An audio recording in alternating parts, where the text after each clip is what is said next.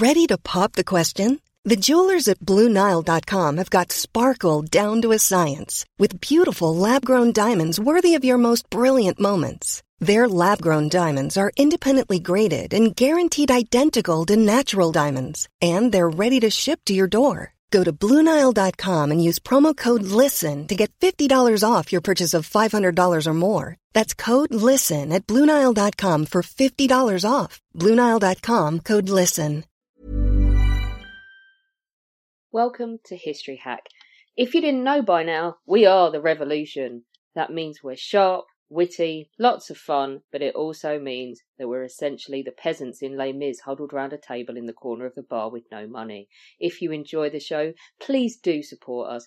We have a Patreon account by which you can donate a small monthly sum in appreciation of what you're hearing. Alternatively, we have Ko-fi, in which you can just do a one off donation as a thank you if you particularly enjoy a certain episode. Either way, we massively appreciate all of your support. Hope you enjoy the show. Hello and welcome to another episode of History Hack. And this is, oh, I've actually got a bit excited and recording in quite quick succession. This is the second episode of the monthly, still to be named at the time of recording, naval, but um, naval maritime episodes. I brought back a popular speaker, mainly because we started talking about shipping and trade in our previous recording. And I brought back Nick Morton, who you may remember is the writer of The Mongol Storm, The Crusader States and Their Neighbours, medieval military orders, and he's an associate professor at the Nottingham Trent University. And he's here today to talk about Crusader maritime trade and innovation within the Crusader states and Middle East. So, uh, Nick, welcome back. How are you doing? Fine, thanks. Yeah, great to be back on the show. Yeah, I think you record as many as I do at the moment. but um, as we found through like our, our previous chats, you know, the misconception is that the Crusading states and the Middle East is very us and them, very polar and that they're two separate worlds and they don't really mingle. But we were talking about this last time, and that's not actually the case. And you have quite a lot of international trade going on between them, don't you? Yeah, absolutely. So, I mean, this is the Near East in the medieval period. So, a huge amount of trade passes through the region. From the east, you've got the Silk Roads coming out of China and Central Asia, carrying textiles and other products westward, south under the Caspian Sea, then up through cities like Mosul and Aleppo to the Levantine coast of the eastern Mediterranean, and with some caravans dropping south to go to, to the Sinai Desert to Egypt. And then you have the Silk Roads, so, and then you have the spice routes from India and Southeast Asia, bringing goods by ship um, up the Persian Gulf to um, places like Baghdad, and then from there up to cities like Aleppo and the coast, or indeed all the way to Egypt, where they're taken by canal and baggage animal to um, ports like Alexandria and Damietta. And then there's trade from Africa as well, the trans-Saharan gold routes, among others, many goods being brought up either across the Saharan desert or up the east coast of Africa. So a huge volume of trade passes through the Near East. What makes this so interesting is, well, there's many things that make it interesting, but one of the things that I always find interesting about it is that you've got in the Eastern Mediterranean region, you've got the Crusader states.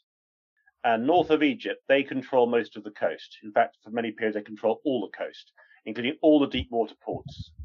But they don't extend very far inland. And so those ports of the Crusader states depend on the big inland cities like Damascus and Aleppo and Mosul, which act as major centers for trade.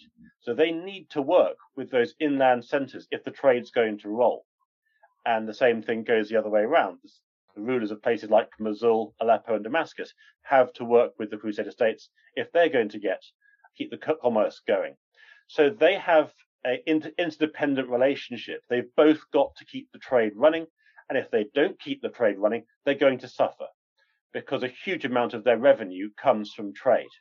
So, in fact, whatever their religious differences may be, and however much they may or may not be a cause for war, they have to work together. This has to be something that functions, or they're all going to suffer. So, it creates another interesting dimension to the history of the Near East at the time of the Crusades. Absolutely, it's the the, uh, the modern phrase of "money makes the world go round," and where there's money to be made, you have to put aside your differences. It's certainly a factor in the equation, yeah. I must admit that I didn't mention this before we started recording. Uh, this morning, I did sit down and glance through uh, your YouTube channel, and there's an episode on trade, and you bring up a, a, trade map. And anyone listening, you should go and check out Nick's channel. Would would do a plug for the link at the end. But there is, um, I was looking at the trade map, and I'd not, I'd not really considered how complicated it would be. You've got goods coming from all over the place. So what, what kind of goods were coming from different countries, and where were they all going? If it's the Silk Road, the simple answer to that is light and expensive. Goods have got to be transported over hundreds, thousands of miles to get from China or parts of, of Central Asia to the Near East. And so if that's going to be economically viable, the only things really that can be carried are things that meet that criteria, light and expensive, because cheap and cheap and light or heavy and expensive, you just can't transport them and make a profit at the end of it all. So things like silk work very well also forms of types of ceramic as well. They can be um, traded effectively. But there's also a lot of local trade going on in the Near East as well, because these places aren't just transit zones for trade, they produce goods themselves. So Damascus is famous for fruit and for intellectual life, also for its metal crafts and weapons. Aleppo also has um, many important products, and so do many of the um, cities of the Crusader states. So Antioch, Antioch is famous for its eels, believe it or not, from a nearby lake. Um, the port of St. Simeon, which is Antioch's port, is famous for its ceramics. Acre and Tyre, further south, are famous for their glassware. But many of these goods also, again, cr- build this interdependent relationship because a lot of the trade is local. You have the big international trade routes, but there's a lot of local trade going on as well. And just to give a few examples, um, the Near East has very little iron. Hmm. So as a result, areas with significant iron deposits become very important commercially and geopolitically. And so there's a Christian kingdom in the north of the area I'm mostly concerned with called Cilician Armenia. It's in what today would be parts of part of southern Turkey. And there's good iron deposits there and um, it's a small Christian kingdom in the mountains in that area. But the area that particularly needs the iron is Egypt, which is under Muslim rule. But to get to Egypt, the iron has to go down the coast of the Levant, down the eastern Mediterranean coast, and those are the coastal waters controlled by the Crusader states to bring that iron to Egypt. And so as a result, Egypt needs that iron. It can't get away from that, that need for iron. And so that's got to be managed in and amongst the diplomacy and war of the of of the sort of evolving events of the era. But the vice versa, Egypt produces a huge amount of grain and cereal crops, which many areas in the region don't. Uh, this is the, the fertility of the Nile Delta and its annual floods. And so that also has to be managed because other parts of the Near East need those grain imports to feed their population. So there's tremendous commercial interdependency, and they all know it. And this, again, it, adds a dimension to the history of the Crusades and indeed the many other big processes taking place in the region.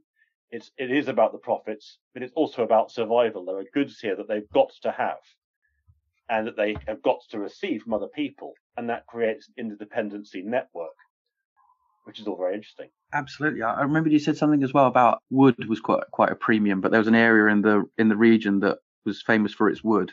Very similar to iron.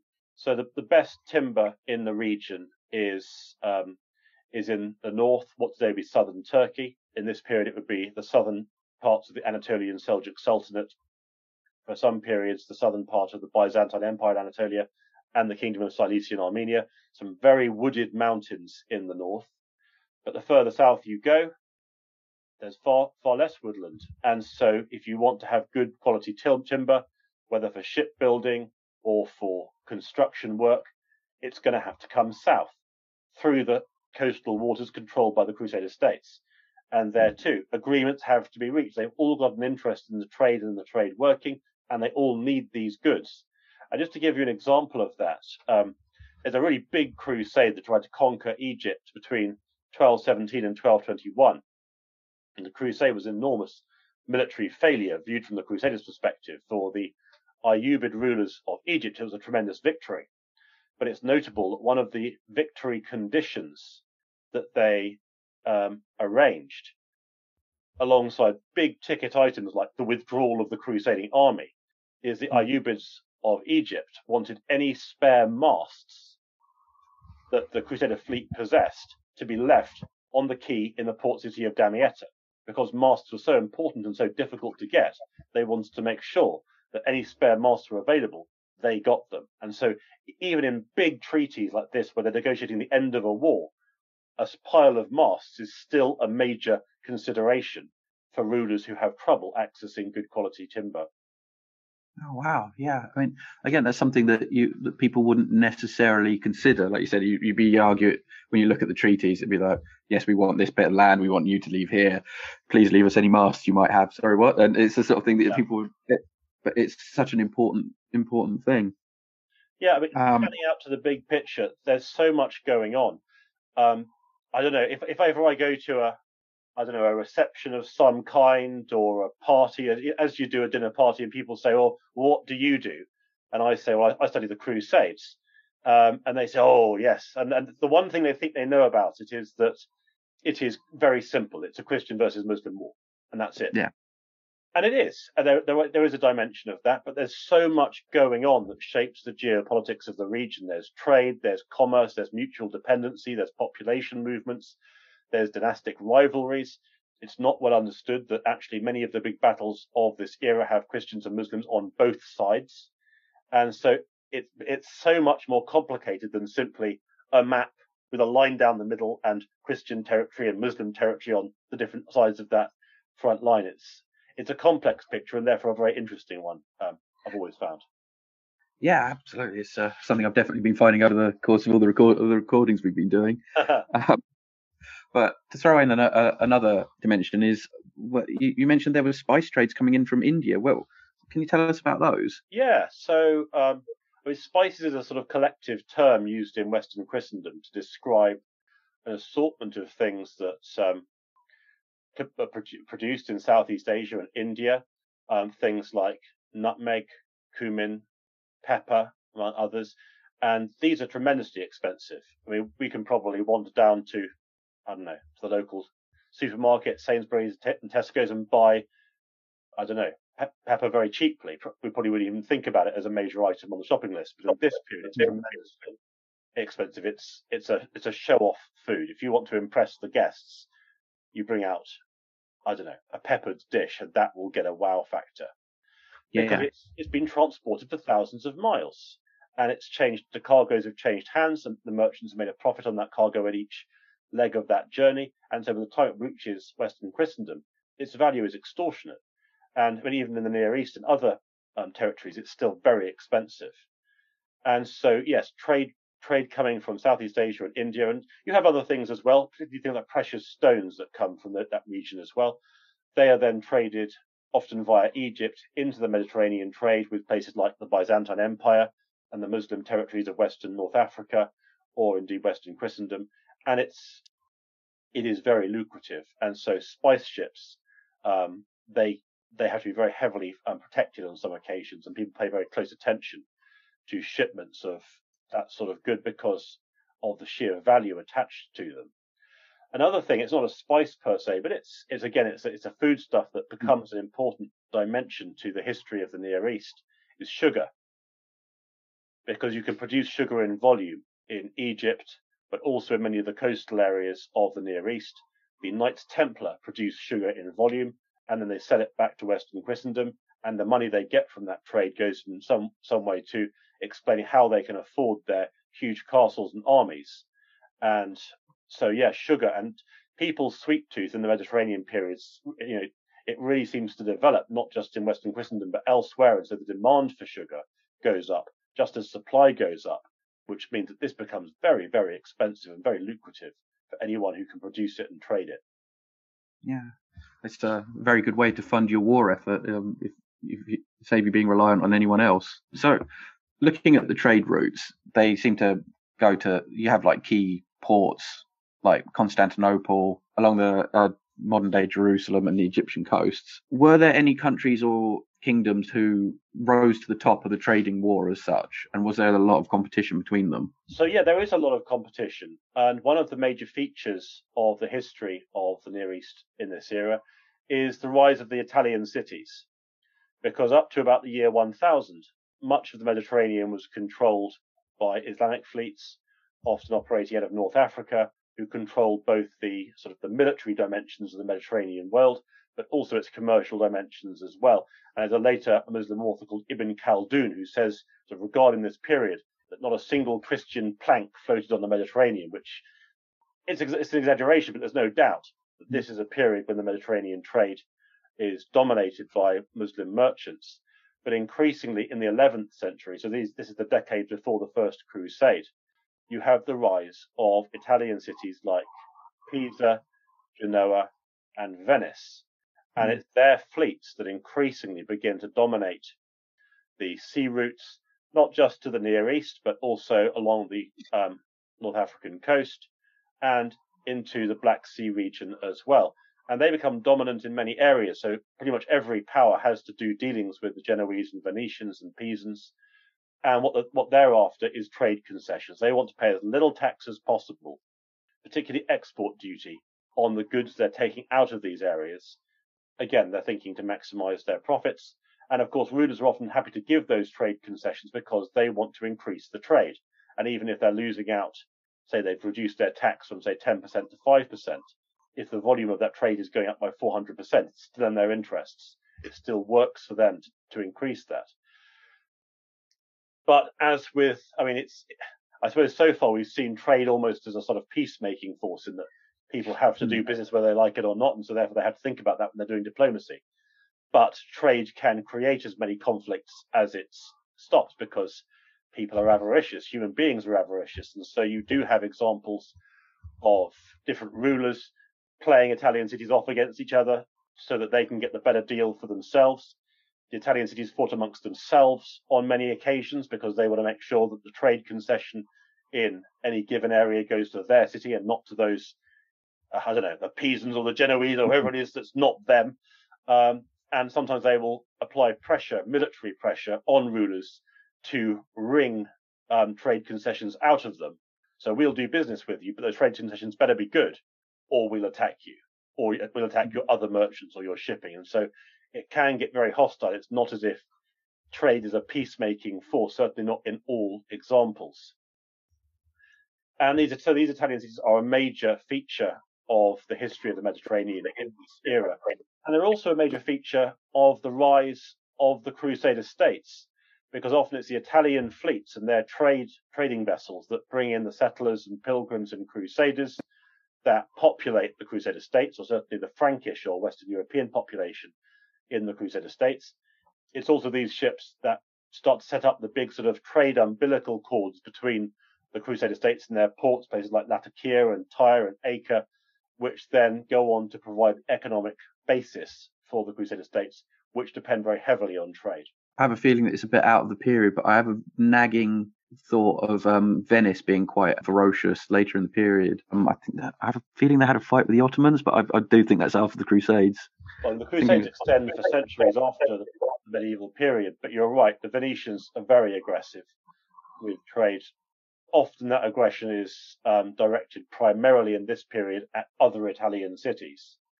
Hmm. Although the Byzantine Empire, of course, was conquered by a large crusading army in 1204 by the armies of the Fourth Crusade, and um, the Venetians played a major hand in that. And the one thing they wanted from the division of the empire that followed the fall of Constantinople, Constantinople is they wanted um, the key islands that either produced key trade goods or were the main trading emporiums in the Mediterranean because they want to control um, that control as much of that trade as they can.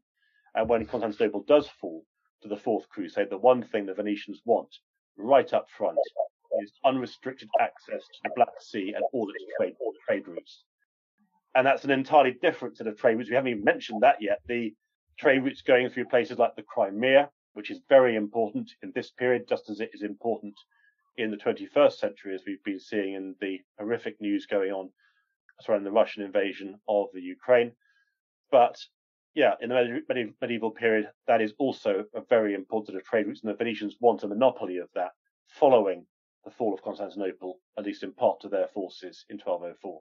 Absolutely, and just to briefly plug the book I'm writing, um, the uh, the Bosphorus controlling the straits, the Dardanelles Straits, are not just important in 1915 for the Royal Navy, but also in this period as well. So if you own Constantinople, if you hold Constantinople, you control all trade coming from that region of Russia through yeah. to the Mediterranean. So it, Constantinople is just that so important. It's the only bit of water connecting the Black Sea to the Aegean and therefore the Mediterranean. Although I have heard actually that there are plans to build a, a new canal, a shipping canal. I don't know if I don't know if they're going to lead to anything, but um, I have heard r- rumours of a shipping canal that's um, being planned uh, to uh, create a second route, but uh, I don't know. Much All right. That would have been handy about 200 years ago. okay, so we, we kind of mentioned the ships in passing. How how do they evolve through the period? So there, there's lots of types of ship, and um, perhaps the most common type would be simple, small coasting ves- coastal vessels, ships that mm. conduct a local trade, carrying maybe a few passengers or some trade goods between the big ports of the East Mediterranean, and there'd be thousands of these vessels. So I think probably when you imagine, I don't know, the coastline of the medieval Near East, you should probably imagine that just a cloud of these vessels, particularly around the big ports, just ghosting up and down the coast, bringing passengers and small cargoes from one city to another. And so they would be the most common. But then you also have the seagoing ships, the deep water ships as well. And those fall into various different classes. Um, the really big ones are, are the naves, which simply translates as ships. And these could be very considerable. So when we imagine medieval ships, it's easy to imagine them sort of being quite small and then maybe getting bigger in the early modern period until they get much bigger in the modern period. In fact, that's quite misleading. Uh, medieval ships are huge, and some of them can carry over a thousand people plus their trade goods, and then with some of those thousand people in a fair degree of comfort. So actually these are very considerable vessels and they rise quite a long way out of the water with several several layers of decks. And these ships are the, are the lifeblood of the Crusader states because they bring in the, the population, the people, the warriors who will then defend the Crusader states. But they're used by other powers too for trade and for for conducting uh, an ongoing commerce between the various ports of the Mediterranean as well as passengers. Then you've got the galleys, and these are warships. They're hmm. lighter, they're lower. Um, generally, they're powered both by oars and or by sails, or sometimes both. And they're much faster, particularly if they want to do a, in battle where they, the rowers can produce maybe seven to ten knots for short spaces of time. It is the Mediterranean. It is hot. The rowers can only produce that, that sort of burst of speed for a limited yeah. period. And they're going to need a lot of water, of course, but galleys can't be away from land for long because otherwise the crew will dehydrate and they'll run out of water very quickly. But galleys are the major war- warships and they're equipped with a range of weapons. How would you like to look five years younger? In a clinical study, people that had volume added with Juvederm Voluma XC in the cheeks perceived themselves as looking five years younger at six months after treatment Look younger, feel like you. Add volume for lift and contour in the cheeks with Juvederm Voluma XC. Reverse signs of aging by adding volume to smooth laugh lines with Juvederm Vollure XC. For important safety information and to find a licensed specialist, visit juvederm.com. That's J U V E D E R M.com. Not for people with severe allergic reactions, allergies to lidocaine, or the proteins used in Juvederm. Common side effects include injection site redness, swelling, pain, tenderness, firmness, lumps, bumps, bruising, discoloration, or itching. There's a risk of unintentional injection into a blood vessel, which can cause vision abnormalities, blindness, stroke, temporary scabs, or scarring. Talk to a licensed specialist to find out if it's right for you. You should celebrate yourself every day but some days you should celebrate with jewelry. Whether you want to commemorate an unforgettable moment or just bring some added sparkle to your collection, Blue Nile can offer you expert guidance and a wide assortment of jewelry of the highest quality at the best price. Go to BlueNile.com today and experience the ease and convenience of shopping Blue Nile, the original online jeweler since 1999. That's BlueNile.com. BlueNile.com. um, galleys from many Muslim powers and also Byzantine powers.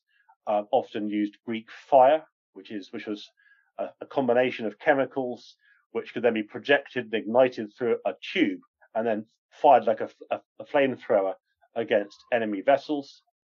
Ships from Western Christendom don't seem to have been quite so keen on um, Greek fire. They seem to have relied much more on heavy crossbows or lines of um, of crossbowmen. So that that seems to be their primary weapon. But you hear reports of uglier weapons, if you like, too. Um, perhaps the ugliest being powdered lime. And so the, the idea there would be that you would release bags of powdered lime upwind of an enemy vessel. The ship, the, sorry, the wind would then carry that powdered lime downwind into the enemy vessel. And if you get powdered lime in your eyes, you will almost instantly go blind. So, uh, yeah, it's a, it's a, well, no weapon's nice, but that's no. So, um, so yeah, there's the, this is the way in which war is fought, and so many of the battles of this era would have consisted of a small number of galleys trying to tackle a big ship, a big navis. Um, and the big challenge then would be trying to get up onto the deck of the navis because it's it rises many feet above the water, whereas often the galleys only have a freeboard. So the area between the deck and the there's a distance the deck and the and the sea of maybe two or three feet.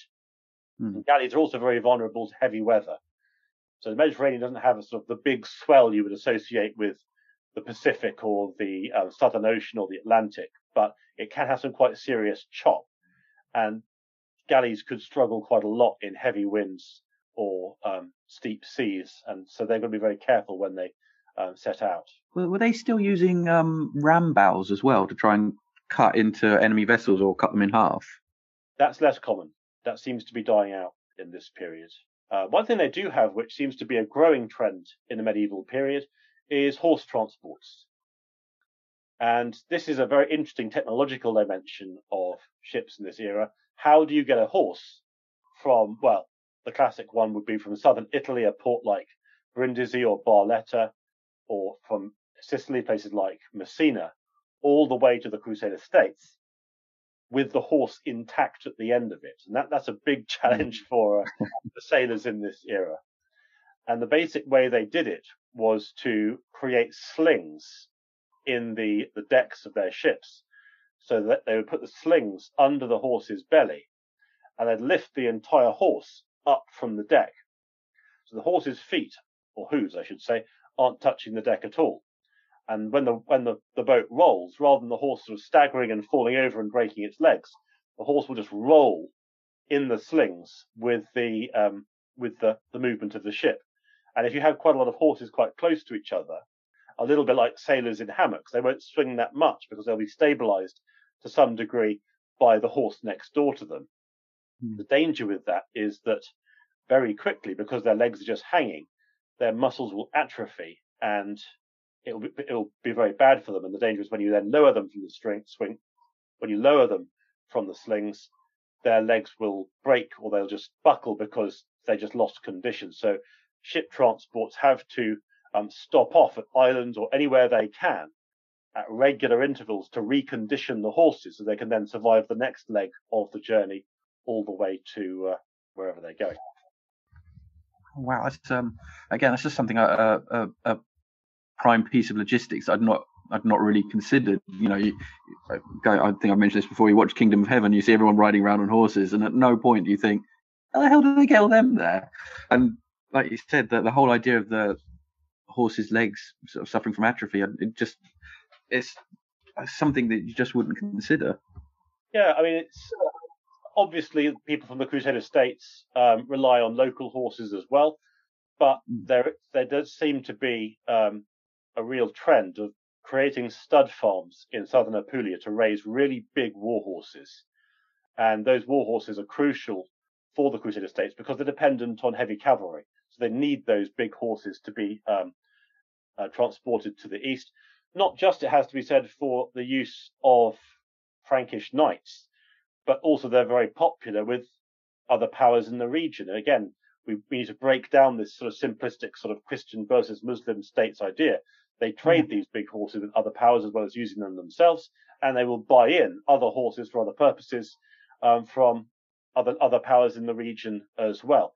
So it's it, there's a there's a market for all these things. There's a market for lots of things. I mean, mercenaries are another one. So mercenary companies will travel often by ship, bringing their horses with them from one part of the Mediterranean to another. And mercenary companies have very little interest in who they serve. Often, if the money is there, they'll serve them, and so they too will move between Christian powers and Muslim powers, depending on where the money's available.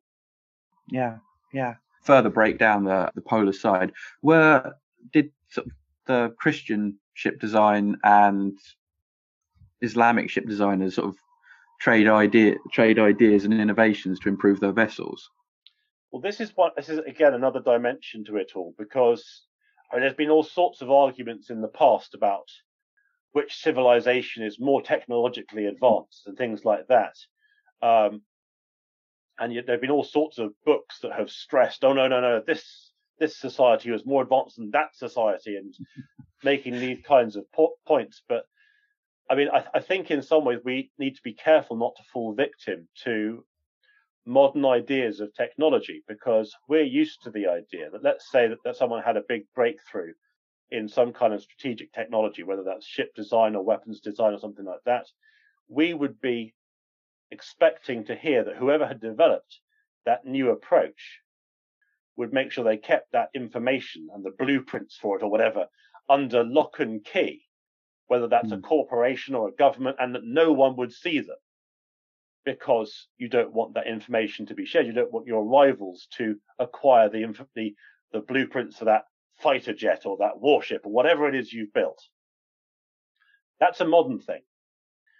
In the medieval period, it's different because the artisans who make these things, weapons, ships, or any other form of technology, they are not hired permanently or very rarely so by an individual state. So it won't be that, I don't know, the Kingdom of Jerusalem or the Mamluk Empire in Egypt, they won't necessarily have shipyards which solely employ their people and nothing else.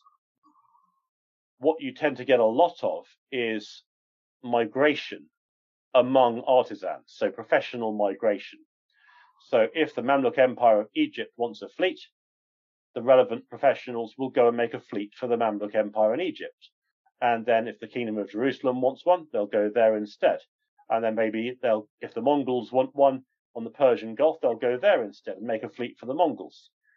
And so actually the artisans, mm-hmm. the shipbuilders, the people who make stuff, this, this goes for castle design and palace design, the design of religious buildings. If you want something made, you don't just turn to your own artisans you let it be known you want to build a castle or a fleet of ships, and the artisans will arrive and they will build these things for you. And so this creates an interesting environment where you might have artisans arriving from all across the region or further afield. They've heard there's work, so here they are to do it. And they're bringing with them their own designs, their own ideas, their own strategies and technologies and tips and tricks. And if you do it this way, it's that much stronger, and all the things that make technology advance. And because they're working side by side, they share these things. Hmm. So it's quite common, in fact, that innovations in all sorts of things happen almost simultaneously in different societies. There's been a, a fabulous book by someone called Michael Fulton recently looking at the development of the counterweight trebuchet, so uh, a siege catapult. And he notices that um, the catapults of this kind emerge in Christian and Muslim armies almost simultaneously. And my take on that is it's simply that they're, that siege engineers, like other artisans, are employable by all parties. If you want catapults built, here they are, they'll work for you. And because they're crossing boundaries so easily, technology tends to change hands very fast. And so it's not uncommon to see architectural um, techniques used in Western Christendom appear in Muslim architecture. And it's not uncommon to see aspects of Muslim architecture appear in Christian buildings because they're all hiring the same people, or at least enough of the same people for those technologies to transfer. So the technological balance is often flat because they all have access to the same people. And they're all working in the same region as well. So you. I mean, the only slight caveat to that is you do seem to get some cities which which become almost like sort of centres of excellence. And so Venice is well known for producing um, galleys, and it produces produces galleys in volume and it produces them quite a lot. So mm. often a Venetian shipwright might be very much very much sought sought after. In the same way, if you wanted certain types of glass, there are cities that really specialize in that. But even so, there's no the idea of a hard boundary, or the idea that a city will say, "We produce a really good form of I don't know, ceramics. So no one's leaving. We're going to keep hold of you and only we will produce these ceramics. So there's very little sense of that. Artisans move. It's not a problem. And you, and you know, there aren't passports or border controls in quite the same way. So there's nothing stopping people just going where they want. Yeah, like we said earlier, people go where the money where the money is. Yeah, and this isn't a problem for people. So we hear about we hear stories of I mentioned mercenaries; they can travel pretty much wherever they want, and there's there's no sense or very little sense that people say, well, you know, you're from a different religion to us, therefore you can't um, serve serve in our army, or you can't build us a, a building, or you can't conduct that particular trade. You, you just don't come across that really, and even pilgrims who have a very specific purpose of traveling to one region or other, they can pass fairly freely uh, between Christian Muslim territory. It, it, happens a lot. We we talked about the, the shipping side a bit. So how do the harbours evolve and the sort of equipment that they have available to the shipping? Okay, so for a big port, it would go something like this: a merchant arrives um, uh, with, with their, their, crew and their naves at a major sh- at a major at a major port. Uh, when they arrive, the first thing they've got to negotiate is the harbour chain. So the big ports of this era will have a big chain, normally attached to large logs to create a permanent boom across the harbour. And so that boom, if it's a really big harbour, that boom will have to be lowered to enable the ship to enter harbour. Um, for smaller ports, what would happen is the big ship would enter the, the harbour, probably cast anchor, and then have its goods removed by lighter or small transport vessel to the dock. Uh, quite probably quite rare for ships to get come alongside docks, and then it would have to leave that harbour to create space for the next ship to come in. In some cases, the ship wouldn't go into the harbour at all; it would simply um, put down its anchors, and then the ships would come out. The smaller ships would come out from the harbour to transport goods and passengers. That could be very dangerous if there's a, a storm would develop.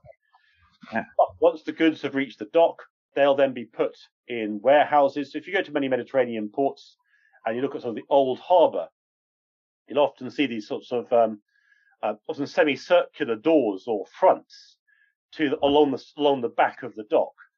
And the idea is the merchant would then store um, their goods in those in those lockups, and they're quite secure. They'd have secure um, doors, and there's probably, probably um, soldiers along those doors or people just to make sure that they're kept safe.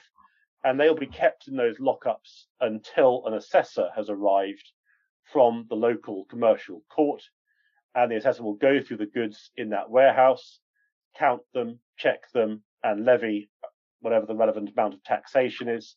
After which it would then be the merchant's ability to trade those goods, whether directly out of the warehouse if, if the merchant already has a buyer, or in the market or souk or wherever um, is the main trading forum in that area.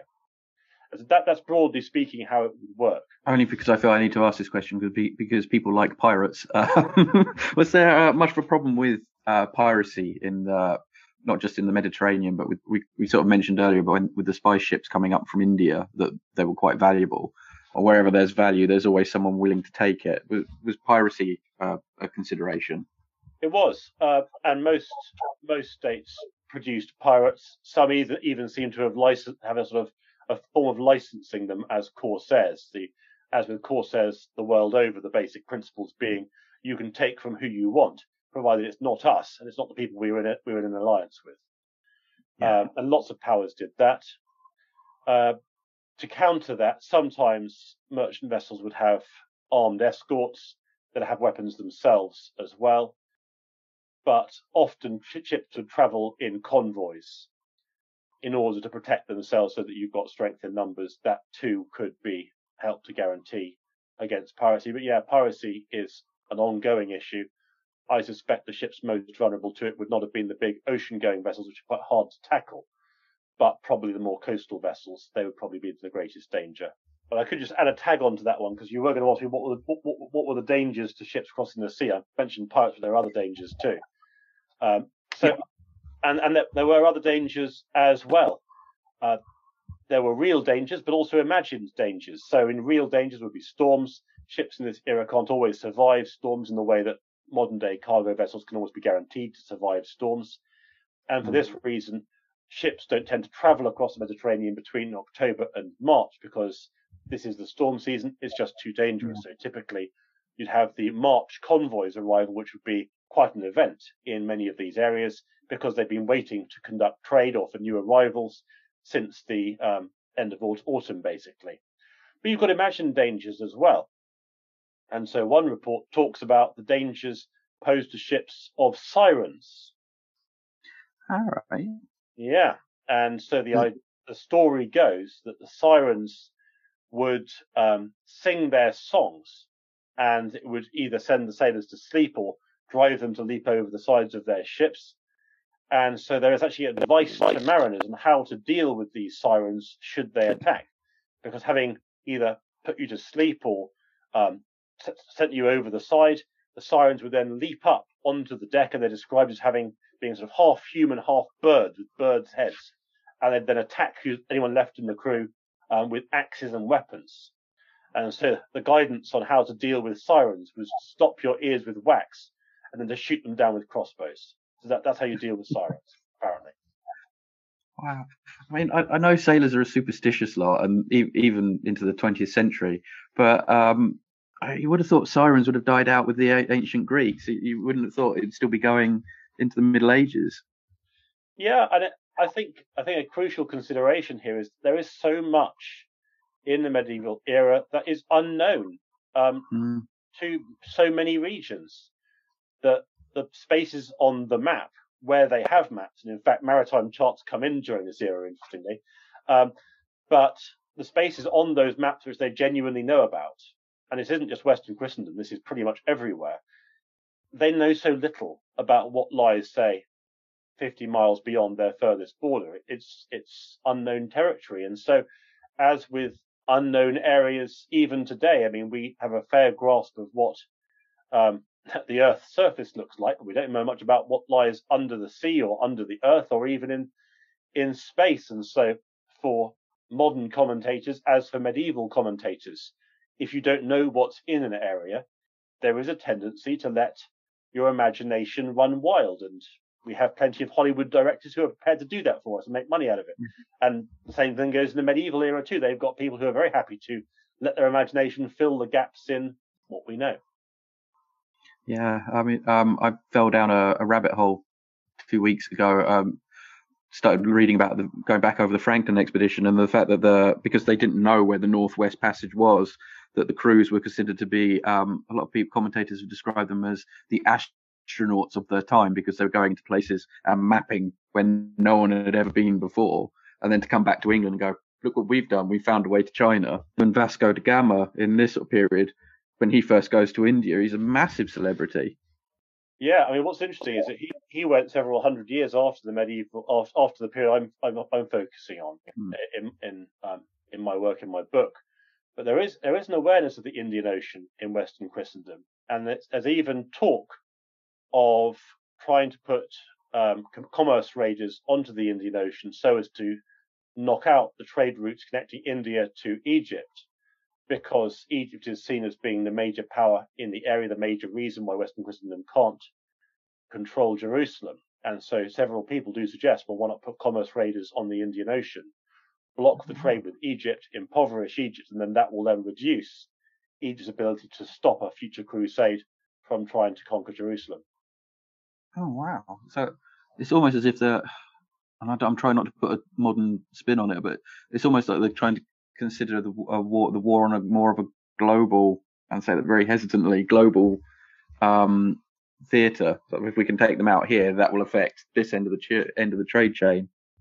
Yeah, and, and Western Christendom's awareness of the wider world is growing rapidly in the 30th century, at least in part due to the Mongols. But again, it's not just them; it's it's all sorts of regions in the world are sending out travelers and explorers and sort of representatives of their religion, and they're coming back with with stories and news, and their their aware, awareness of the world and how it all fits together is growing and improving. And Mongols play a major role in that, and it's true for many civilizations, including the Mongols themselves. Mm. Um, yeah, did the um we, we've spoken before about how the popular belief was that the Mongols were quite uh, nomadic and did a lot, most mostly land based. Did they have any um, sort of seaborne merchant trade or naval vessels at all? Not really. Um, not they themselves, but they ruled many civilizations that did, and they wanted yeah. those the traders in those civilizations to serve the Mongols' interests. And so, for example, uh, the Mongols drew upon uh, shipwrights and sailors along the eastern coast, the Pacific coast, or, uh, or the eastern areas of their empire to put together the fleets with which they would try unsuccessfully to conquer Japan, for example. In the southern Asian coast, there is a modern day southern Persia or southern Iraq, where it meets the Persian Gulf and places like that.